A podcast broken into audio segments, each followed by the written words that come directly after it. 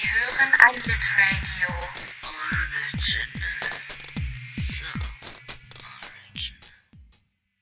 Hallo und herzlich willkommen zur schon dritten Folge von Komm Schatz, wir lesen ein Buch. Hallo Guido, schön, dass du mit mir hier bist. Hallo Max. Wir wollen heute ein bisschen über Inhalt sprechen, sofern das nach 157 gelesenen Seiten überhaupt schon geht. Aber man kann ja nicht immer nur bei der Form bleiben. Und um da ein bisschen reinzufinden, hatte ich euch oder dich gebeten, im Vorfeld einen Satz mitzubringen, der euch aus dem letzten Leseabschnitt am meisten berührt hat, in Ja. welcher Form auch immer. Hast du einen Satz mitgebracht, Guido? Ja, habe ich. Ähm, und der steht schon ziemlich am Anfang des Abschnitts, den wir für heute gelesen haben. Ähm, und den sagt äh, Kate Gompert im Gespräch mit ihrem völlig überforderten Therapeuten.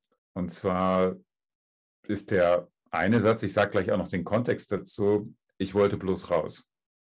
Und es geht äh, darum, dass sie ähm, selbstmordgefährdet ähm, ist oder als selbstmordgefährdet eingestuft wird. Und ja, das ist, was man gemeinhin drogensüchtig nennt. Es geht um ihre Ängste und so weiter. Und äh, sie sagt an der Stelle, ich wollte mir nicht unbedingt wehtun. Und nach ihrem ähm, vermutlich äh, jüngsten Versuch, sich zu töten. Ich wollte mir nicht unbedingt wehtun oder mich irgendwie bestrafen. Ich hasse mich nicht. Ich wollte bloß raus. Ich wollte nicht mehr mitspielen. Das ist alles. Und ich habe gerade, ähm, lese ich auch ein Buch von äh, Max Dax. Das ist der äh, frühere zeitweilige Chefredakteur von Specs gewesen. Der hat bei Merve einen Roman veröffentlicht und heißt Dissonanz. Und das ist eine Art Tagebuchroman. Und äh, da gibt es einmal äh, in diesen Aufzeichnungen, in diesen Tagebuchaufzeichnungen, kommt auch eine Stelle, wo äh, genau diese Bewegung, äh, dieses äh, Rauswollen als ideale Grundlage für den Konsum von Drogen bezeichnet wird. So, das war eine Korrespondenz, die mich ähm, da sofort irgendwie angepackt hat, als ich das jetzt nochmal gelesen habe. Und das andere ist eine, eine Korrespondenz, die innerhalb des Romans äh, stattfindet. Es gibt ziemlich am Anfang, als äh, Hal in Condenser ähm, mit diesen ganzen Leuten da an, an, an, der, an der Uni zusammensitzt und äh, die alle auf ihn einreden oder mit sich reden und er so stumm äh, dabei sitzt, da gibt es dann irgendwann mal äh, den Satz, ähm, ne, also dass er durchaus ja auch kompetent ist und, und, äh, und sehr viel kann und viel mehr Wörter weiß als die anderen und so. Und dann sagt er an einer Stelle, ich bin hier drin. Ne, ge- Gemeint ist da, äh, ich, also äh, ich, ich, ich bin ja jemand und ich bin in diesem Kopf, ich bin in diesem Körper, ich bin da drin. Ich kann zwar nicht raus äh, so richtig und das zeugt, also das führt ja dann auch dazu, dass er nicht ähm, scheinbar sich nicht ausdrücken kann oder, oder sich nicht verständlich machen kann gegenüber den Leuten, die ihn nicht verstehen wollen. Mm. Und dass dieses ganze Feuerwerk seiner Gedanken, seiner, seiner Wortkaskaden und so weiter, alles in ihm drin steckt. Und das finde ich, ähm, ist etwas, was man in dem ganzen Buch in Endlicher Spaß immer wieder eben beobachten kann. Also diese, diese Implosion von, von Sprache und, und Sätzen und, und Wörtern, äh, Gesprächen, also dass die oft gar nicht zwischen den Leuten stattfinden, sondern eben in diesem, ja, wie soll man das nennen? Das, das ist so, so im, das ist das Innere eines, eines äh, Hurrikans oder, äh, oder eines Vulkans oder sowas, was da irgendwie stattfindet. Das ist es brodelt hat, äh, unglaublich. Da steckt äh, unglaublich viel Power dahinter. Und es kommen dann halt so, so dürre Sachen heraus, die aber einen eigentlich, wenn man das so liest, finde ich total schockieren. Dieses, ich wollte bloß raus. Schöne, schöne, gewaltige Worte, die du da gefunden hast, um das zu beschreiben. Ist, ist es das, also wenn du, wenn du jetzt sagen müsstest, warum ausgerechnet diese Sätze dich am meisten berühren, ist es dieses Brodeln, was da drin steckt? Ist es dieses, dass unter der Oberfläche dieser einfachen Sätze irgendwie so wahnsinnig viel Schmerz und, und Leidenschaft irgendwie steckt, dass die irgendwie rausbrechen möchte? Ist, oder also was, was machen diese Sätze mit dir? Warum sind es ausgerechnet die, die was bei dir, bei dir auslösen? Es wird so eine Schmerzdimension äh, sichtbar dabei. Also die, das Artistische dieses Buches, äh, die merkwürdigen Wörter, der, der schiere Umfang, die vielen Figuren, die, äh, die schrägen Geschichten und Settings, die, die das so hat, werden, bekommen auch eine heftige emotionale Dimension. Ich hatte mir den Satz, den du dir rausgesucht hast, auch notiert. Also ich habe während dem Lesen dann mir mehrere Sätze aufgeschrieben, da ich dachte, ja, hm, kommt vielleicht in Frage. Und ich hatte mir auch noch den, den Satz danach mit notiert. Also ich wollte bloß raus, ich wollte nicht mehr mitspielen. Das ist alles. Äh, das ist nicht der Satz, der, für den ich mich dann schlussendlich entschieden habe, ihn hier mit reinzubringen. Aber es war schon auch ein Satz, wo der irgendwie was mit mir gemacht hat und der mich mitgenommen hat und der auch wahnsinnig viel Empathie bei mir ausgelöst hat oder mich vielleicht auch dazu aufgefordert hat.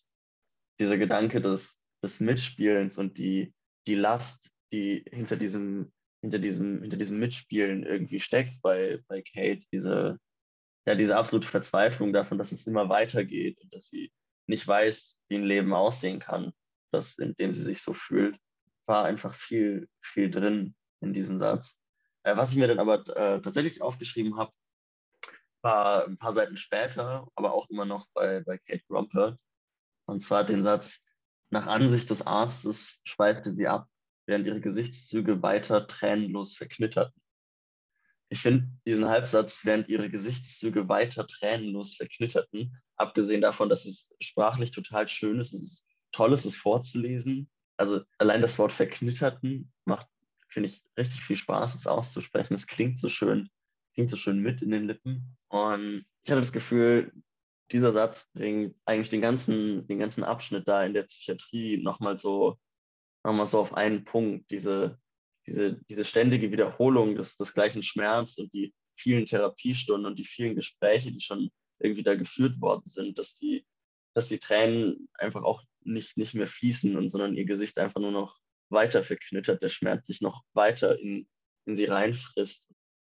Irgendwie war es schön auch, dass so ein, das habe ich nicht so häufig oder hatte ich bisher nicht so häufig bei der Lektüre, dass ein ausgelöstes Gefühl so relativ einfach oder fast schon subkomplex war, dass es einfach Mitleid war, Empathie, einfach ein Schmerz irgendwie nach, oder was heißt nachvollziehen, aber zumindest mitfühlen zu können und sich nicht in irgendwelchen komplexen Gedanken und Einordnungen zu verlieren, sondern dieses simple Schicksal der Person irgendwie zu sehen und ein bisschen mitzufühlen. Das fand ich irgendwie sehr schön. Mhm. Also ich finde, viele Stellen in, in dem Buch machen die emotionale Identifikation nicht so einfach.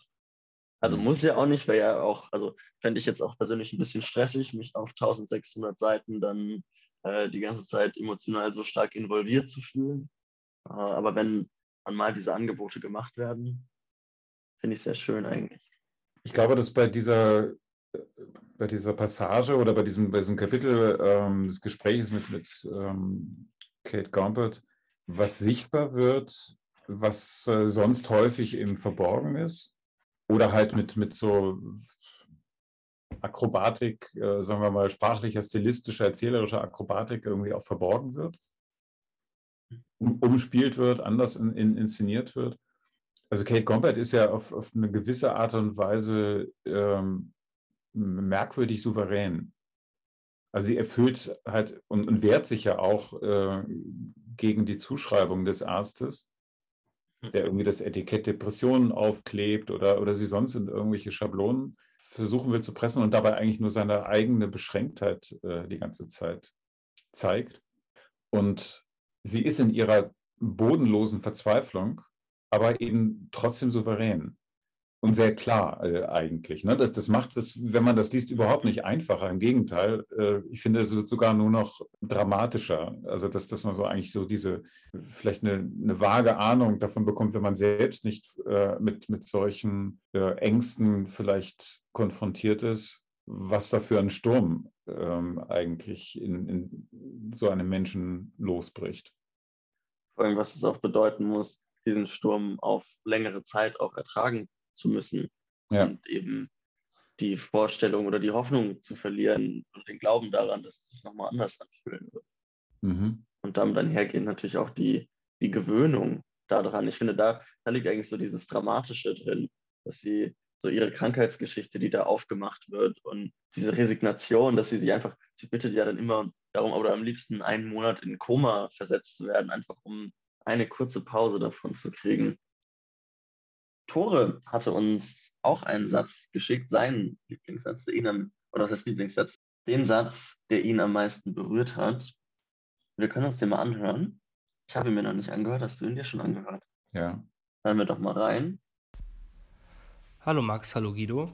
Ähm, ich kann leider heute ja nicht dabei sein und bin auch etwas erkältet, aber ich wollte euch trotzdem meine drei eindrücklichsten Stellen aus den letzten 50 Seiten vorlesen, weil ich mich nicht für eine entscheiden kann und ihr könnt euch dann gerne eine davon raussuchen, die euch vielleicht am besten passt.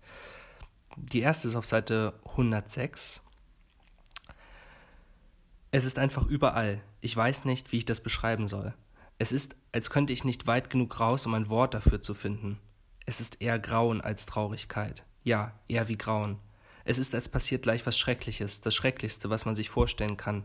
Nein, schlimmer als alles, was man sich vorstellen kann, weil da dieses Gefühl ist, dass man sofort was machen muss, um es zu stoppen, aber man weiß nicht, was man machen muss. Und dann passiert es auch, die ganze schreckliche Zeit. Es passiert gleich und es passiert jetzt, alles zur selben Zeit. Und die nächste ist auf Seite 122. Das ist so eine Sache, wo man sich dann fragen muss, worin besteht eigentlich der Unterschied zwischen Tennis und Selbstmord, Leben und Tod, dem Spiel und seinem Ende. Und nochmal eine ganz andere geht los auf Seite 134. Hinsichtlich einer Herde dieser Größe machen Sie bitte von jenem gesunden Menschenverstand Gebrauch, der bei Lichte besehen ohnehin jeden vernunftbegabten Menschen dem Südwesten der Konkavität fernhalten würde. Wildhamster sind keine Haustiere. Sie meinen es ernst. Ja, das war's. Ähm, ich wünsche euch eine schöne Aufnahme. Ja, dieser, dieser kurze Abschnitt äh, über die Herde Wildhamster ist ja ist eine total berühmte Stelle, obwohl es wirklich so ein, so ein wie so ein Stecknadelkopf in diesem äh, Riesenwerk ist. Es ist ja auch es ist ja ein wahnsinnig tolles Bild. Diese, diese Herde Hamster, da, die in, durch die Wüste rennen. Und ich glaube, dann wird ja empfohlen, äh, sich im, im, rechten Winkel aus der Laufbahn der Hamster zu entfernen oder so. Wirklich, wirklich lustig. Gibt es sowas wirklich? Gibt es Hamsterherden? Also, ich habe keine Ahnung. Also, also ich kann mir jetzt nicht vorstellen, dass sie so wirklich gefährlich werden, aber würde mich jetzt interessieren, ob es dann tatsächliches Vorkommen, dass sich Hamster zusammenrotten und dann durch die, durch die Prärie galoppieren. In die, diesen Größenordnungen äh, vermutlich eher nicht, aber das Bild funktioniert ja trotzdem äh, ziemlich großartig und ähm, man hat sofort auch eine Vorstellung. Es ist ja eine ziemliche Kinovorstellung.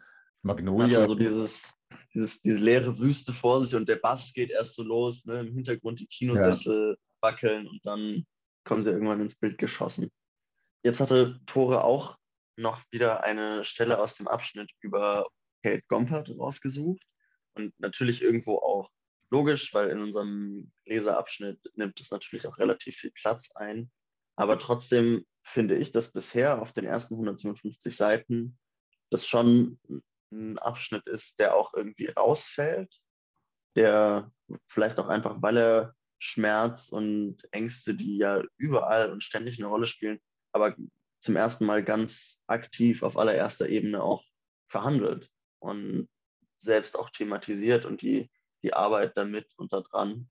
Der Abschnitt mit Kate Gompert macht seinen eigenen Inhalt relativ konkret und bringt ihn relativ weit an die Oberfläche. Es ist, ich finde, es ist ein, ein Abschnitt, über den ich verhältnismäßig gut sagen könnte, worum geht es hier eigentlich. Mhm zumindest zu gewissen Teilen. Und das ist was, was mir in anderen Teilen des Buches deutlich schwerer fallen würde.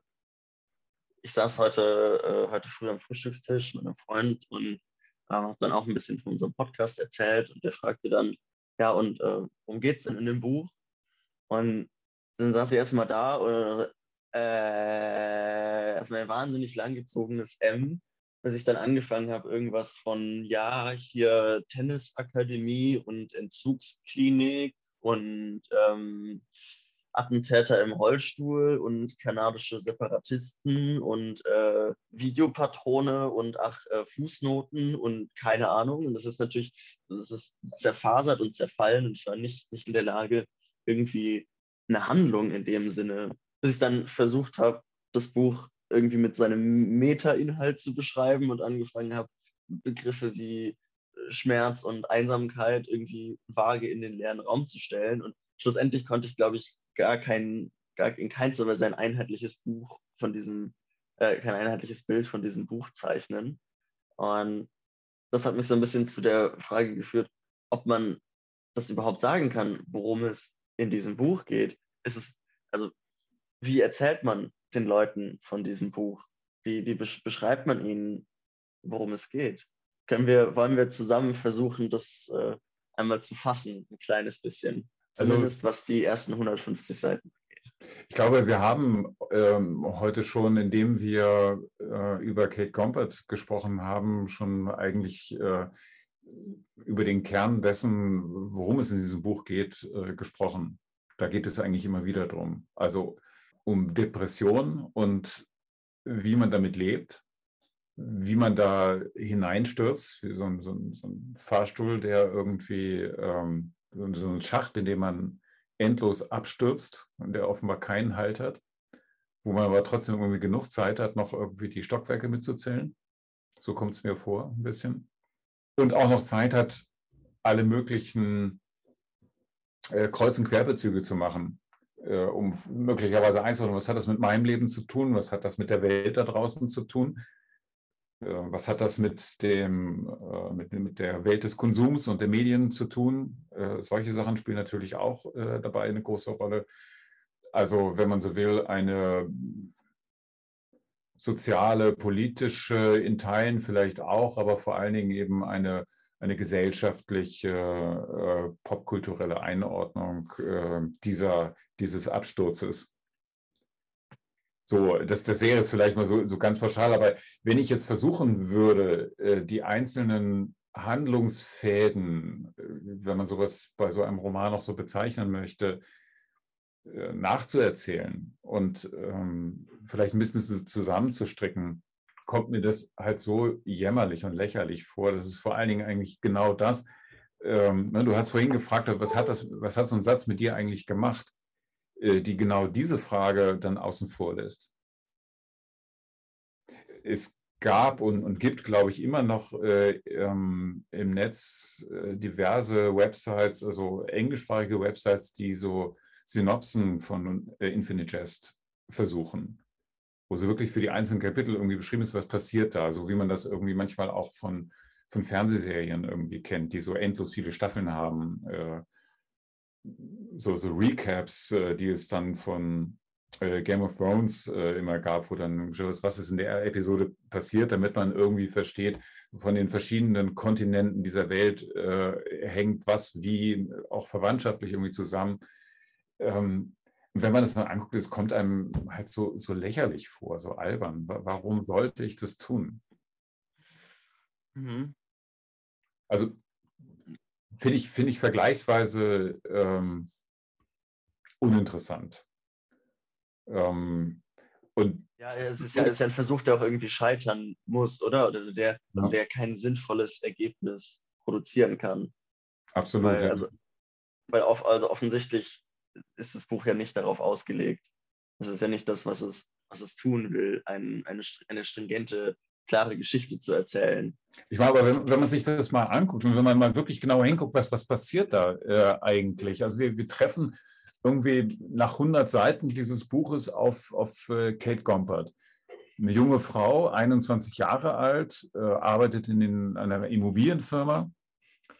Und dann bekommt man so ein paar Informationen. Äh, zum Beispiel steht da, das, ist, äh, das war jetzt die vierte Krankenhauseinweisung in drei Jahren wegen äh, unipolarer klinischer Depression. Sie hat mehrere Selbstmordversuche gemacht. Und bei dem letzten hätte sie es auch beinahe geschafft, ähm, wenn ich ihre Mutter äh, gehört hätte, wie sie umfällt. Und die Mutter hat aber selber auch offensichtlich große Probleme.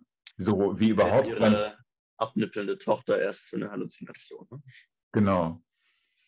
Und wie überhaupt, also die ganzen Mütter in diesem Buch alle irgendwie äh, extrem schräge Figuren äh, darstellen. So, und dann, dann sitzt sie da und, und bettelt förmlich darum äh, in, ums Koma, ne? was, du, was du ja vorhin gerade gesagt hast. Sie möchte gerne Elektroschocks, also irgendwas, ähm, dass dieses Gefühl, es ist immer von diesem Gefühl eigentlich die Rede, ohne dass es weiter bezeichnet ist, damit das wenigstens mal eine Pause macht. Nicht, dass es weggeht, vielleicht, das weiß sie, dass das nicht geht, aber dass es mal einen Moment aufhört äh, damit. Und das ist ja äh, eigentlich pures Grauen. Ne? Absolut. Ich, ja, ich finde es wirklich schon noch einen heftigen Part, muss ich sagen. Ja, und dann lesen wir bis Seite 216 in der nächsten Woche und hören uns dann wieder.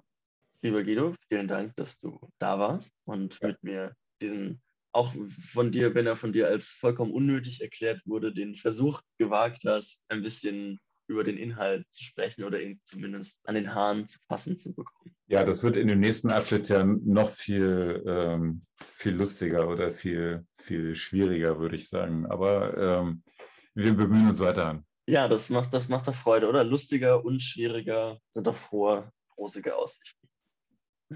Tschüss. Bis dahin. Tschüss. Das war ein Litradio ohne Gin.